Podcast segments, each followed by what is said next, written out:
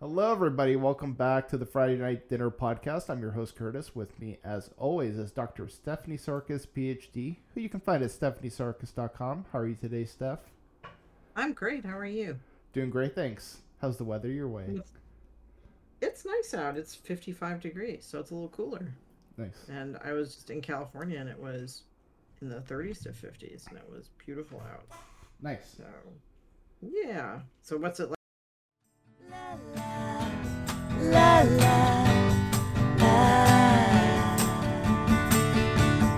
la, la, la, la, la.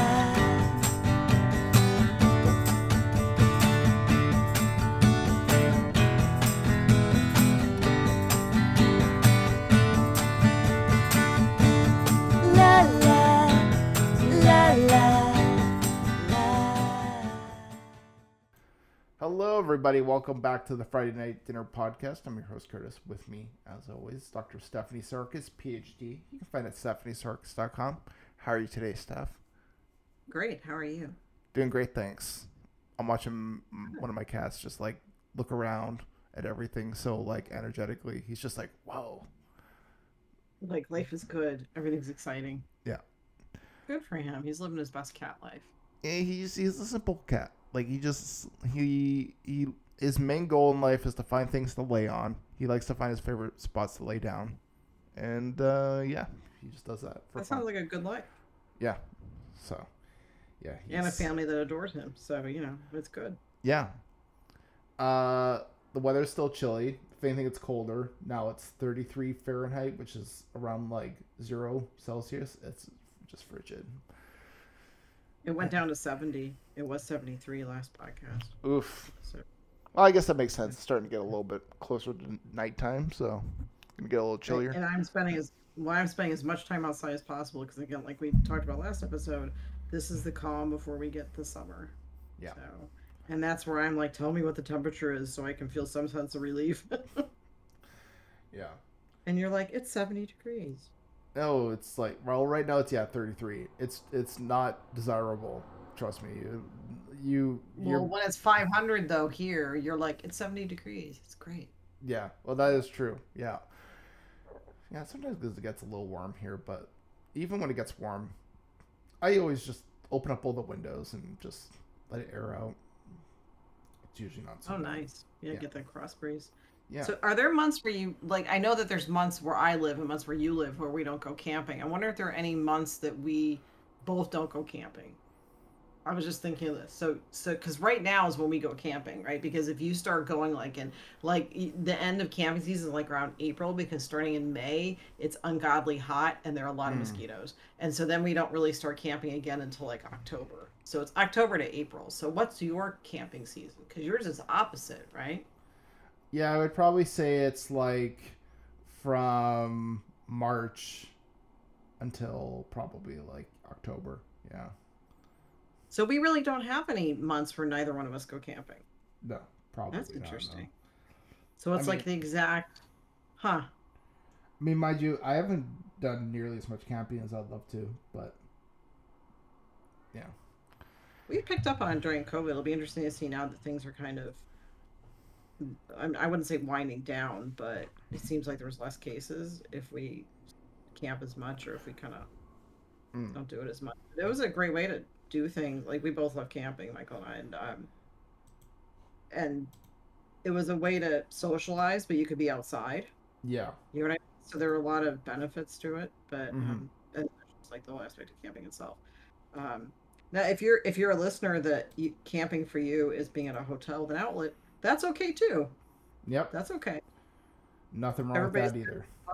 Suffer with it. Mm-hmm. Like, we've done primitive camping where you have, like, nothing and you hike out there. We took a boat out to the Everglades and there was nothing but, like, an island with nothing on it. You know? That's yeah. not everybody's tea. So. Mm-hmm. Yeah. For sure. Um, yeah. Well, we're here to talk about Gilmore Girls, and we've gotten into season six finally. Season six, episode one, which is called "New and Improved Lorelai." So, uh, what she says in the episode. Yeah, and uh, it's funny because here's the thing: I forget how quickly um, Lorelai says yes to Luke about the marriage. For some reason, I thought mm-hmm. that they would like stretch it out a few episodes, as they tend to do with these things. Mm-hmm. But no, we come back and Lorelai's like, "Yep, let's do this." She's immediately but she's trying to not feel the icky feelings, and like we talked about last episode, that's that's a thing that she does. Is that you mm-hmm. know? I, again, my guess is from, the, from here's a psych perspective is that in her family, you're taught that you suppress your emotions, and emotions create hassles for people. Yeah. And so when she feels an emotion that is one that's unpleasant, she does something to distract from it. We talked last episode about how when she left Max, first thing she did is just go to Rory's room and say, we're going on a road trip. Yeah. And and this time it's like she immediately just, you know, tries to fill it with, she asks Luke to marry her in the last episode. And this is where we see she almost gets kind of manic. Yeah. Trying to get ready for it and like doing a toast and all that. Mm-hmm. Um... But yeah, this episode kind of gives us a little bit more of an idea of like what Lorelai and Rory's new life is like. And again, if you thought this was going to get resolved quickly, I mean, nope. I, there, I'm, I don't know. Maybe I won't spoil it, but mm, yeah, no, I won't. But yeah, I've never seen this before, so yeah. But there's a good, there's a good amount of time spent where Lorelai and Rory are not speaking, and uh, it's mm. it's interesting because you know.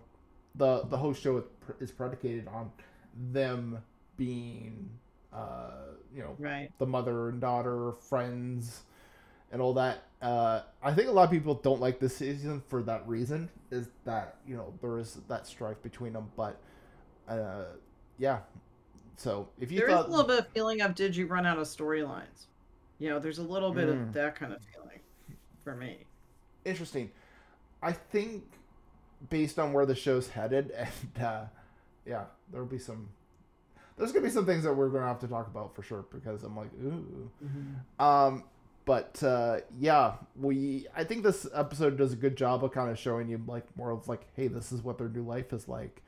Um, yeah, Lorelai accepts the proposal, and the town immediately figures it out that yeah, they're they're engaged and.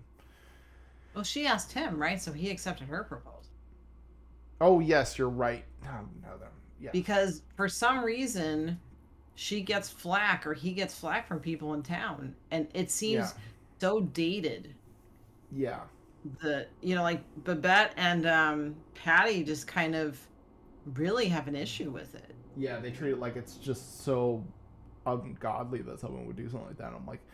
You know, yeah. at the end of the day, if you want to get married, I don't think it matters who asks who, as long as, you know, mm-hmm. somebody asks, I guess, right? Because so. Usually you've talked about it beforehand. Yes. Right? So. And I don't know if they've talked about it, but I think, like, they have such a strong bond that it makes sense. Well, um, she said um, that she was, she would be ready to get married. I think he said something like that, too. And I don't know if they said it to each other. Right. But, yeah, I think it was just kind of understood that they were headed towards something like that. Yeah. And they start making plans. Luke buys weird rings from uh, Kirk. We see this kind of seedy side to Kirk. Yeah, he befriends older women and basically and then, talks with them until they surrender their rings to him, which is very bizarre. Um, yeah. Yeah. Uh, yeah, and I, it's, it, you know... It's interesting, too, because Lorelai seemingly is okay with the fact that Rory is is gone. Like, uh, I don't think she's okay. I think that she's acting like she is, mm. but I don't think she's okay. I think she's far from okay. But I think that she's also kind of throwing her hands up in the air and saying, you know what, this is how it is. My boundary is, if you want to take over as the parent, you can be the parent. I think that's the point she's at, but I think it bothers her a great deal. Because this is the thing that she's tried to shield Rory from her entire life. My take on it is that she, she's kind of like, she's right now, she obviously views her parents as being toxic. I think she has for the longest mm-hmm. time. And now she sees that Rory would rather be with them than her. And I think Laura's like, fine, go for it. Like, go ahead, be together if that's what you two want. Like, you be her parent. She found out says that in this episode. Um, but I think what she's going to realize is that no matter what, they're going to be in her life, no matter what. And she can't just say that the two of them are out or the three of them are out of their out of her life, it's going to be a lot more complicated than that. So, but I think where Lorelai's at now, I get the impression that she just kind of thinks like, yeah, you you three go be a family, you go do your thing. I have this life with Luke, I have this, and I'm gonna focus on this. You three do your thing. Again, I, I think she's doing that so she doesn't have to feel the the icky feelings.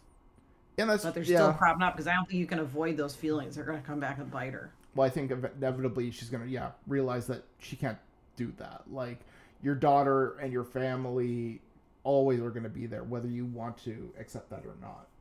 Um, so I, I it's just, it, it's interesting. There's a few points in this where, yeah, like she, uh, you know, she gets a call from Richard saying like, oh, we're having this attorney over to talk about her case. Can you come over? And, um, and you know, she just says, no, I'm fine. You guys got this under control. You do you. I think she's angry.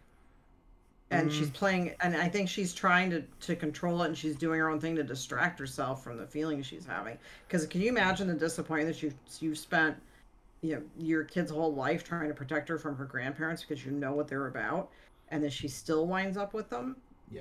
I mean, it must be heartbreaking for her, and also shocking for her that, you know, that they actually did pull it off. I think... Because, yeah, you know, she tells Emily the scorpion and frog tale, which I thought was an excellent way of describing it. Oh, go ahead. Well, I do think that... I mean, I do think inevitably uh, Lorelai will come around. I mean, I think it, the, it's not a big well, spoiler to say... Well, she wants to contact their daughter. She kind of has to. It, it's, you know, I don't think it's a big spoiler to say that eventually they reconcile. But I think... Uh, the thing is, I think for now at least, I think she's... got some level of enjoyment, but I think that's not going to last forever. I think it's going to, she's going to realize that like, hey, I can't, th- this won't work long term. Like, this will give her some mild satisfaction, you know, very early on. It's a band-aid. Yeah. Right. And that's the thing. I think, you know, eventually she's going to realize that there's no way that she can not feasibly keep this going. But I think for now, at least, she's like, hey, let's go for it. But, you know, I think what you're, what you're seeing now is her being happy with what's going on, but I think inevitably it's gonna, you know, kind of rear its its true and ugly face, and she's not gonna like it. She's gonna go. Yeah, wow. See, I think we're kind of different on that because I think that she's definitely not happy with what's going on, but she's suppressing feeling that anger and even rage mm. um, by distracting herself with getting married, um, and then you know, she's there's like this righteous anger that she has, but she's but she's also washing her hands of it. But, um, because I think again, yeah. you know, she's got to be wondering, she's got to be blaming herself probably to some degree because I think that's normal. Be- because it, it all boils down to if she had not taken payment from her parents for for the high school, would this still have happened? And yeah. she's got to be thinking about that, you know, because she didn't want to ask them for money. Yeah. So she I... made that one faithful decision, and this all went into motion. Well, the thing is too is. When she storms into Emily and Richard's bedroom in the middle of the night, which mm-hmm. I thought was hilarious. Uh, also, too, I'm like, how easy is it? You don't do that if you're feeling indifferent. That's anger. What? No, I think, well, yeah. See, I think she does that to sort of say to her parents, like, no, this is it. You want this? Here you go. Like, that's it. I'm wiping my hands clean because I don't know if it was anger. I think it was more just like she didn't, she doesn't like dealing with Emily. And I think just she was just like, well, you want the clothes? Here's the clothes. Like, because Richard, you would not have broken into their house if you were indifferent. Because the opposite of, of being angry is just being indifferent. She wouldn't no. have brought the clothes over.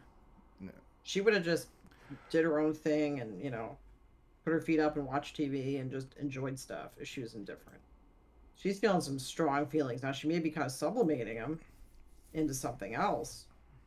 But there's no way that she's going through that and not feeling some sense of loss or anger. I mean, she broke into their house. Mm, yeah. I, I, yeah. I, I think how she's approaching it is idealistic in her way, but I, yeah, I don't think it's going to last. But, yeah. Uh, well, she, like I said, if she wants any access to her kid, eventually she's going to have to connect with them, but I get yeah. where she's coming from, that she's like, oh, you want to run the show? Run the show. Yeah. Fine. Yeah. I mean, it's I, her I, throwing her hands up and going, you know what? You've you've broken my boundary, and I care to not bother with setting boundaries anymore. I'm just done. Yeah.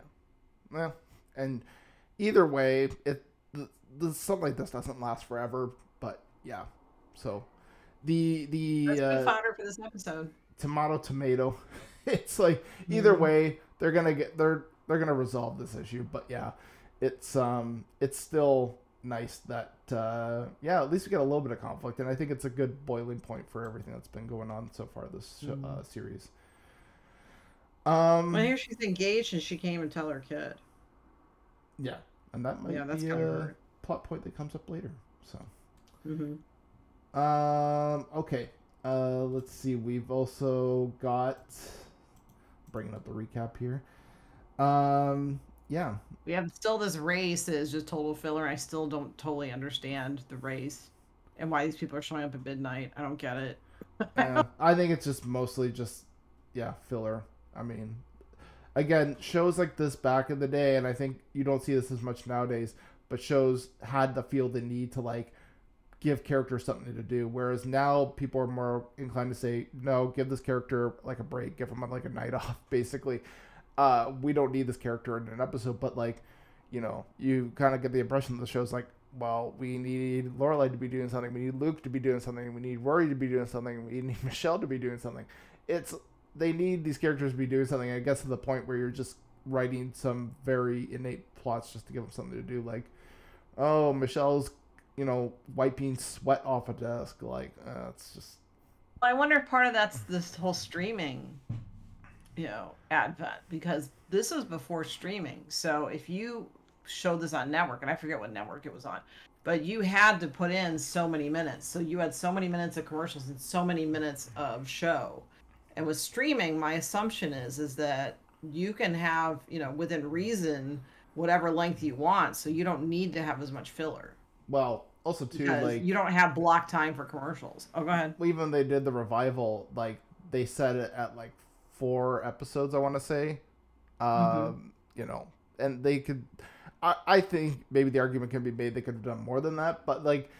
I think with the normal seasons, yeah, they're like twenty-two episodes, an hour each. Mm-hmm. Yeah, there there's gonna be some filler, so, um, mm-hmm. yeah. Uh, oh, uh, they also meet the lawyer, uh, who's played by Robert Foxworth, and uh, it doesn't go that well. He keeps saying, "Oh yeah, we'll get you like ten hours of community service." It's not it's not a big deal, and uh, the judge. Very clearly does not Actually, like Rory. Gives more than what the prosecution recommends. Yeah. Yeah. Which I don't know how common that is, but I think it just shows that how out of touch that the grandparents are and Rory are with, you know, behavior expected from regular people. Uh, I mean, and, and in essence, they are regular people. And you see that Bridger can't even control himself in the courtroom.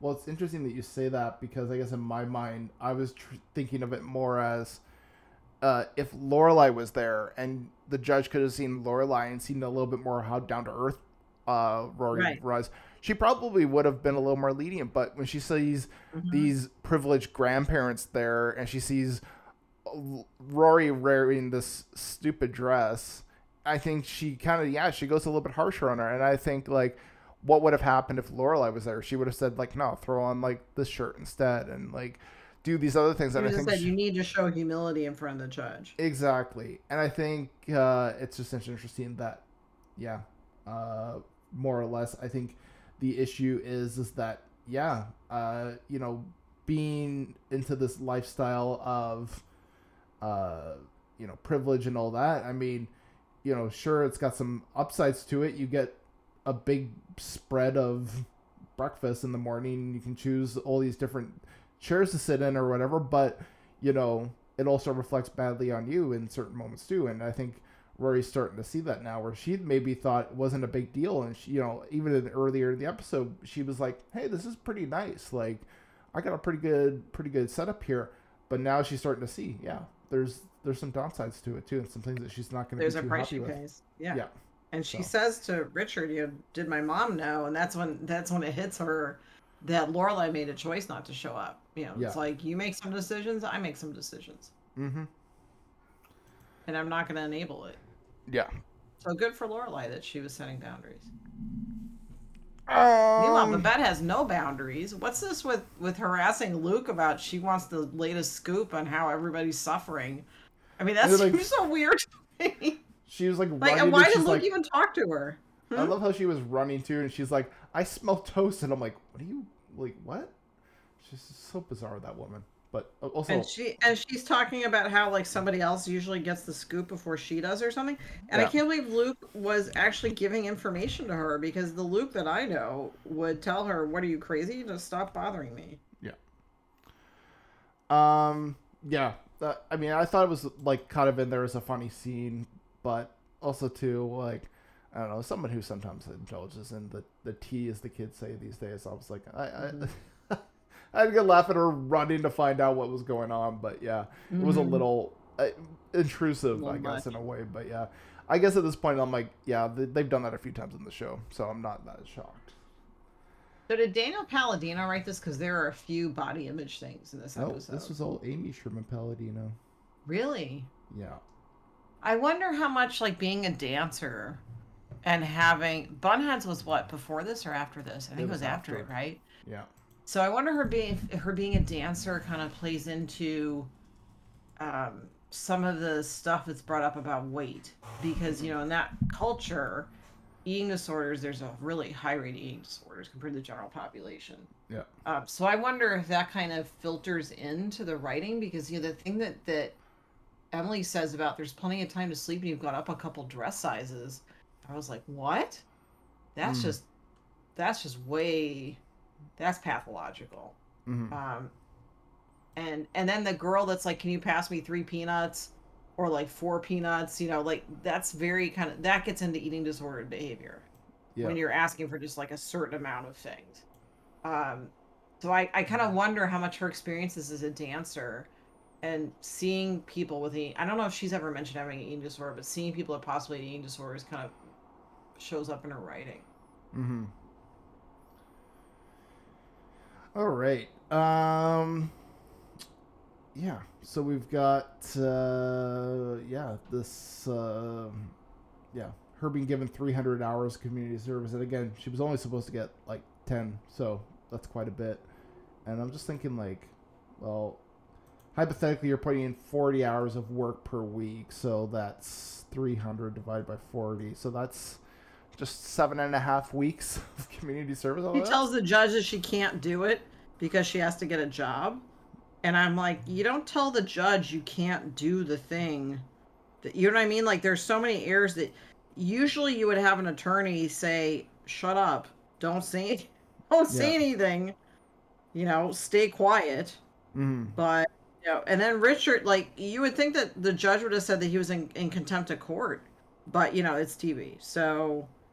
So he's threatening to sue the attorney. He's already got a name of an attorney he's going to sue the attorney for. And it just, you just mm. see the total entitlement. Yeah. And I'm assuming this is their first interaction with the legal system too. Yeah. Because they're entitled. And so they've probably been able to get out of things or skirt the law or whatever. But mm. like Huntsberger definitely, because you look at all the stuff that, that um, Logan's done. He's never gone to jail. Yeah. And he was very nonchalant about the whole boat thing. He's like, eh, my my family's attorneys will take care of it. Like, it's, yeah. you can see the entitlement. Mm-hmm. Okay. Uh, what was your favorite and least favorite performance from this episode? My, my most favorite was Michaud. Um, I really liked his interaction with um, Emily when she came to the house. Um, and, and the reference is, um, he was like, I feel like, I feel like I'm on Benson or something. I feel like Benson. So Benson was a show that was in the seventies to eighties, and Robert Guillaume played the butler to a governor, and his name on the show was Benson. So that's why he's saying that. But, but okay. I liked Michelle's. I also liked Michelle, you know, basically spraying down the, the inn.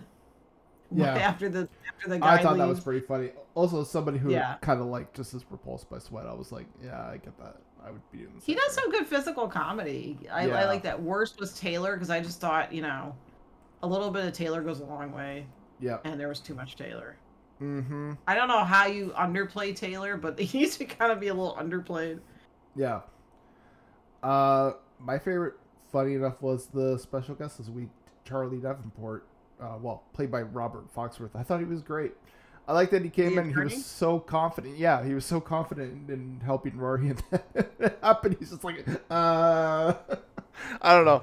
And it he was... washes hands of it. Yeah, I yeah. mean, you could tell that's a guy that's acted. Yes. You know what I mean? Like he yeah. had he had a presence when he showed up. Like he, I mean, what was, has he been in? He, hmm? He's been in a bunch of stuff like The Dark Shadows and other stuff like that. But oh, really? Like. Yeah, I guess for me, like, it was kind of like having someone else who was, like, on the level of Richard and Emily. Because he kind of is like that. Yeah. Like, he's been around for a while, so, yeah, to have him on was great. He was, uh... What, what's his name again? Uh, Robert Foxworth is the actor's name. Yeah. And, uh, oh, he was married to Elizabeth Montgomery of, um... Of, uh, I Dream of Jeannie. Oh, there you go. Oh, they lived together over twenty years and then married until her death. Okay. Oh, there huh. you go. Um, yeah. So he's been acting since he was a kid, it looks like. Mm, yeah. So. Wow. Yeah. So, yeah, I like, uh, I thought he was a great, great little addition mm-hmm. to this episode. Just, just, yeah. His energy was kind of entertaining, actually, I thought, like, I don't know, for what they were doing with him. Um. Oh, yeah, I thought he, he fit in really well with their whole vibe. Yeah. Yeah. Um, okay. Uh, best uh, reference from this episode. Archie, no, I don't know if I said least favorite. Never mind. Um, least favorite. There's a few that are up for consideration. Mm-hmm. Uh, man. I mean... Which one's the least offensive? Hmm? Yeah. I, I, I, I mean... I don't know. I'm going to probably say, like, Logan. I don't know. He just kind of felt flat. Yeah. And considering, smarty. like, what happened in the episode prior and, like, what's still going on in this one, he's, like, his girlfriend goes to court and he's just like, eh, let's throw you a party. And I'm like, oh, really? Like. It reminds me of, I don't know if you've seen Euphoria, but there's um, a scene where there's a character that that gets out of a really serious legal charge. Mm. And he shows up at a Halloween party wearing one of those jail outfits like they have in Gilmore Girls. Yeah. And it's such a shocking thing to see somebody that that that had like like assault charges against him and, and has a witness that lies for him, and then he shows up in a jail outfit. So mm. it gave that kind of vibe, like, how inappropriate is this? Yeah. No, you know, there's something kind of just kind of icky about that. And I know mm-hmm. the whole thing is like, hey, let's have a party, but I think that's part of the issue is that she's around people that glamorize that type of behavior. Mm-hmm. And yeah. kind of almost reward her for it. Yeah. You know, she's the focus of this party. Yeah. And then you have the guy, who's the Australian guy? I can't remember his name. Finn. But he he says some stuff about looking for girls that, that have that have been drinking too much. And yeah. it has a comment about one too many is delightful immediacy. And I was like, ugh, yuck. That was kind of disturbing. Along with the whole jail vibe thing. One too many is a delightful immediacy. It's like, oh, what a what a really icky, creepy, yucky thing to say. Yeah. That he actually prefers women that have been drinking too much rather than not drinking. Mm-hmm. Wow, that was bad. Yeah. Okay. Um. Favorite. Oh, reference. Quotes. Oh, did we do reference? Oh, yeah. What was your? Mine, mine was the Benson one. What's yours? Uh, my favorite reference. um. You know. Uh, I think Emily says we're a push. We're a, a push button away, like Star Trek, and I was like, oh, I'm surprised Emily knew Star Trek, but okay. Knows what Star Trek says, right? Right. Yeah, right. That was a little shocking. I mean, she's really a Trekkie. I mean, Maybe. She could have bonded with Luke over that. I was going to say. You know, yeah. She didn't give it a shot. Yeah. Mine was, Einstein took a year off, Rory says. And Paris responds, yeah, after discovering three laws of physics. And I oh, thought yeah. that's a really good retort. Yeah. So. Mm-hmm. Yeah, that was, that was a good one, too. Um, and then there's gaslighting, because Emily leaves a message on Lorelai's answering machine saying, you invited me over. And Lorelai says out loud to herself, no, I didn't. Yeah. So Emily says, you invited me over and you weren't even here. And, and Lorelai's like, I didn't even invite you over. Mm-hmm. So I, it sounds like it was Emily trying to convince her of that. Yeah. And the fact that Emily was kind of busted because Michelle's sitting there reading his W magazine because it, Lorelai knew what was going to happen. Mm. So you see Emily just feel kind of foiled, and he responded to a narcissist in the best way, which is just very calm, very measured, which he probably has a lot of experience working in, in hotels, dealing with difficult people. Um, mm-hmm. But the way he, he handled her was excellent. It was just like, you know what? I have, I don't have time for your stuff today. This is mm-hmm. not my problem. Yeah. A lot easier to do when you're not related to the narcissist, but yeah. still he handled that really well. Yeah. Um, okay. Uh, yeah. Oh, my favorite quote. Uh, uh, oh, uh, Lorelai said something to Paris, which I thought was funny. She said, "Paris, listen to me. You are a very smart, uh, driven young lady, and you can be anything you want except a diplomat," which I thought was great. I like also when she saw Logan and she just said no. I mean, she said very clear no. Oh, I thought she said you, but yeah, I mean... Oh, you, no, no, you're right, it's you. It's you, but she goes, you. Yeah. Yeah, like, the way she said it was great. Yeah. Typical Paris, just being herself, so... I um, mean, she, she she knew what was going on, you know, that Logan was behind Rory quitting. Yeah. I mean, I think if, she, if he she hadn't gotten a relationship with Logan, she'd probably still be a you. I mean, yeah, I feel like something was going to happen... regardless, but I do think there's at least a part of it that is Logan. I don't know if I fully like think it's all Logan, but yeah, I yeah. that would be an interesting thing to think about. Is like, yeah, I, I do think like the way that Rory was headed, inevitably she was gonna make a bad oh, yeah. decision like this. Like she was just bound to do it. I think just Logan kind of gave her that little bit of confidence and independence, or or enough. lack of ethics too. So yeah, that too. Yeah. One would think if he was if he was ethical and healthy, when she was really upset, he would have said, "Tell me what you're upset about," rather than, "Okay, let's go have an adventure, and I'll enable you to do this by mm-hmm. showing you how to steal a yacht." Yeah. Okay. Um. Let's see. Uh, behind the scenes trivia. Do we have any trivia from this episode? Let's see. Alright. Bring it up here. I'm sure there's gotta be something. There's some reference in this episode or the or the last one to Dirty Dancing. And um, mm. Kelly Bishop, Emily, was uh, Baby's mother. Oh, that was in this episode, yeah. Yeah. Yeah. I forget yeah, what I exactly the reference. Lorelai and Michelle referred to like invading her dance space, which is yeah. Oh yeah, that's to... right. Like because because he was like, here, this is my dance space, this is your dance space in the movie. Yeah. Yeah. Um, oh, uh, yeah, Taylor complains that he's been waiting around six hours for the bike race to end. Uh, so the, but apparently the race was supposed to end at noon and it was ten. So he'd actually been waiting ten hours, not six. That's a weird bit of trivia. I don't even know if it was that interesting. Maybe that's why it didn't make sense. Cause yeah. I was like, so, I mean, I know I'm not great at math, but something seemed off. Yeah, and then it was. It seemed like it was just a, a display of Taylor's just rudeness. Where he's just like, everybody pack everything up in ten minutes. Yeah. Um. Oh, this is. Uh, I like how they make a mention of this. This is the first season to not feature Dean fully. Oh, because he was on Supernatural at this point, right? Yeah. Yeah. Um.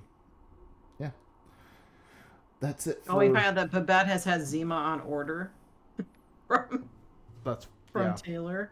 Mm-hmm. But apparently, she wound up not liking it, or she quit drinking it because he's been using it as a step stool. Yeah. I always like seeing Babette and Patty. Yeah, even when she's run through town like a manic. That's. Yeah. Um, any mental health observations? Just aside from just. We already went through all of them. Yeah. Yeah. I feel the, like, and the... the thing is too is because. The subplot goes on for long. I feel like it's going to be a lot of repeats, but yeah, I mean, yeah, yeah. It's just there's a lot going on. they basically they basically alienated her kid from her. Yeah. So, um, yeah. So we've already talked a lot about that, and mm-hmm. and Lorelai needs to feel some of those uncomfortable feelings instead of trying to push them down, because they they come back. Yeah. Okay. Uh, I think it's time to give this episode a score. What are you thinking for a score? I'm gonna give it a seven. It was pretty good. Yeah. What do you think? I don't know. I mean, I feel like it's kind of hard with these episodes because, like, there's a certain just like chunk of these episodes that are all dedicated to the same-ish story, which is uh, mm-hmm. Lorelai and Rory being separated.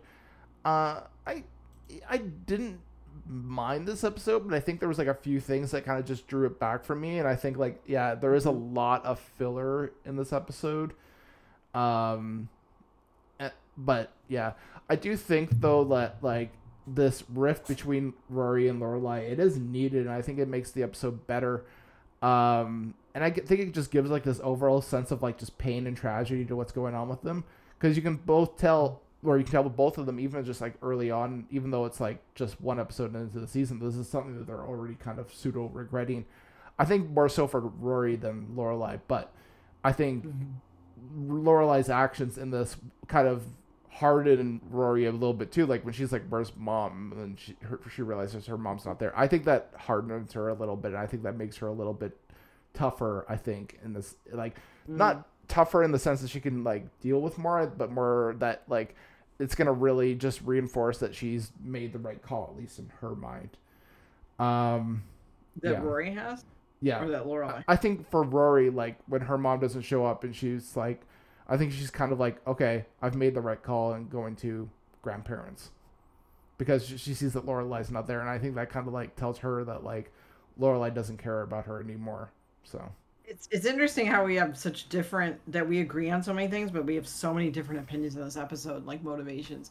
Yeah. I took it as Rory coming to terms with the fact that that she's going to have to learn how to do some stuff on her own.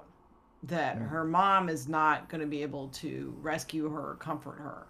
And so yeah. maybe that's the hardened part, I think, for me, is that she realized that she's made some choices that people are not going to go along with. This is the first time that that's happened to, to Rory. Yeah. And so I'm sure it's quite a shock. And I, my guess is that she went to the grandparents knowing that they would help her and just expected her mom to just go with it, even though she knows the dynamic. Mm. You know, and, and I think the other concern that Lorelai has is, how come you didn't come to me before you went to your grandparents? Yeah. So that's the other part of it, too. Um, and so Rory can't expect her mom to continually just endorse her behaviors when she's got behavior that's really... not conducive to having a healthy relationship. Yeah. Yeah. And in a way, too, I feel like what Rory is doing is kind of like completing the circle of like trauma. And like it started with uh, Lorelai and Emily and Richard, and now she's kind of picked it up. And in some ways, she's kind of facilitating the worst of both parties for each other. Uh, so, yeah. I don't know. I just, generation trauma? Yeah. Hmm? I just find... I, I think the storyline is interesting. I don't think... Mm-hmm. I think this season is not maybe my favorite, but I do like what they're doing with this. So, I don't know. I think this episode's a bit of a dud, but I also think it... that we're getting... But we're getting some interesting stuff. It's just not... There's a lot of filler, and there's a lot of stuff that just kind of makes mm-hmm. it... Yeah. So I give it like a seven out of ten. Mm-hmm. Like it, it could be better. Like I think if it actually focused mm-hmm. more on like what, uh, like, you know, we're both talking about like what Emily or what Rory and Lorelai are thinking and doing. But I also think it's a bit of a pitfall of the show that like they didn't really explain it well enough. We're kind of having to fill in the blanks a little bit ourselves. At least, you know, it's, we have different interpretations. So yeah. It's uh, it's going to be an interesting story to, to kind of dissect. And again, it's not one that's over mm-hmm. overly quickly. We're going to be sticking around. I think you might be surprised at how much they kind of linger on the story. So I already have an impression, because I think something like this, a wound like that, a good show doesn't resolve it in a couple episodes. Yeah, for sure. All right. Steph is over at stephanie sarkis dot com. Gaslighting is her book. And eventually we're going to start talking about your new book when that comes out too. But yeah, for now, for now, Gaslighting. and then right. But new book coming soon. We, we yeah, heard. Healing from toxic relationships. So what I do think, you do once you're able to leave? I think uh, Dean would be a very good subject for that book, because oh, there you go. Yeah, because he's a toxic guy. So there are, are quite a few toxic people on this show, I must say. Yeah. So, and then yeah, uh, yeah, and then Stephanie Sarkis dot com is her website. You can go check out more of her stuff there. And then uh, I'm over at three ingredient notes dot com where almost every other day we've got new content going up. And with that said, we'll see you all next time. Bye for now. Bye.